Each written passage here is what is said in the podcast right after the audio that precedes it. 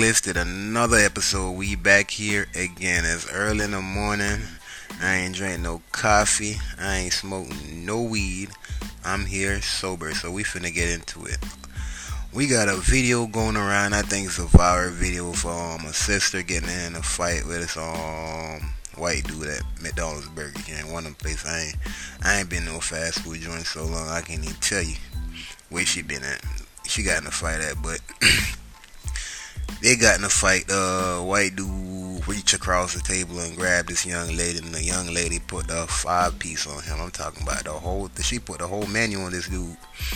And dog, she put her hands on him. That's all I gotta say. But the backlash that's coming from the video is why ain't none of the brothers help this lady. But I'm going like I'm going to watch it while I'm talking again. And I'm pretty sure I'm pretty sure I seen the brother try to um de-escalate this. I seen the brother put his arm on the lady before the white man grabbed him and um try to move um the sister away from this whole thing going on. But hold on, after that the whole thing just fired up. His sister took off on him, everything. So everybody's like, oh, King should have jumped in, brother should have jumped in, this should alright. Obviously, alright, everybody, I said everybody jumped in and did what they needed to do, what what what y'all expected. Everybody should have jumped in and jumped the black man, lose their job and all sorts of lawsuits. And see, that's why I say, that's why I always say, we don't think.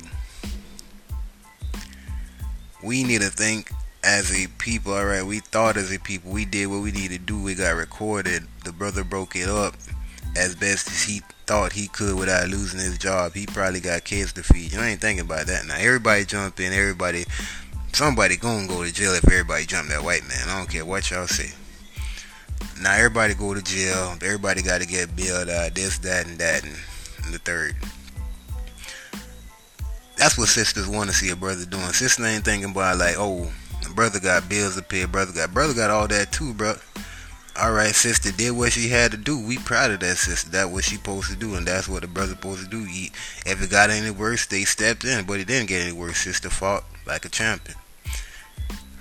That's all I gotta say on the situation. I ain't, I really don't even want to get too much in it and get all caught up in no little, little, little all that crazy stuff. But I'm saying the the situation was handled.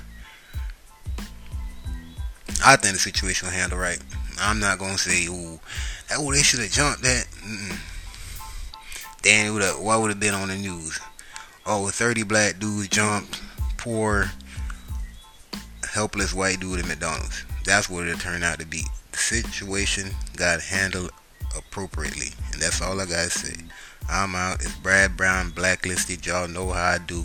Stay following me. I'm always talking about the shit that need to be talked about. You know how I do. I'm out.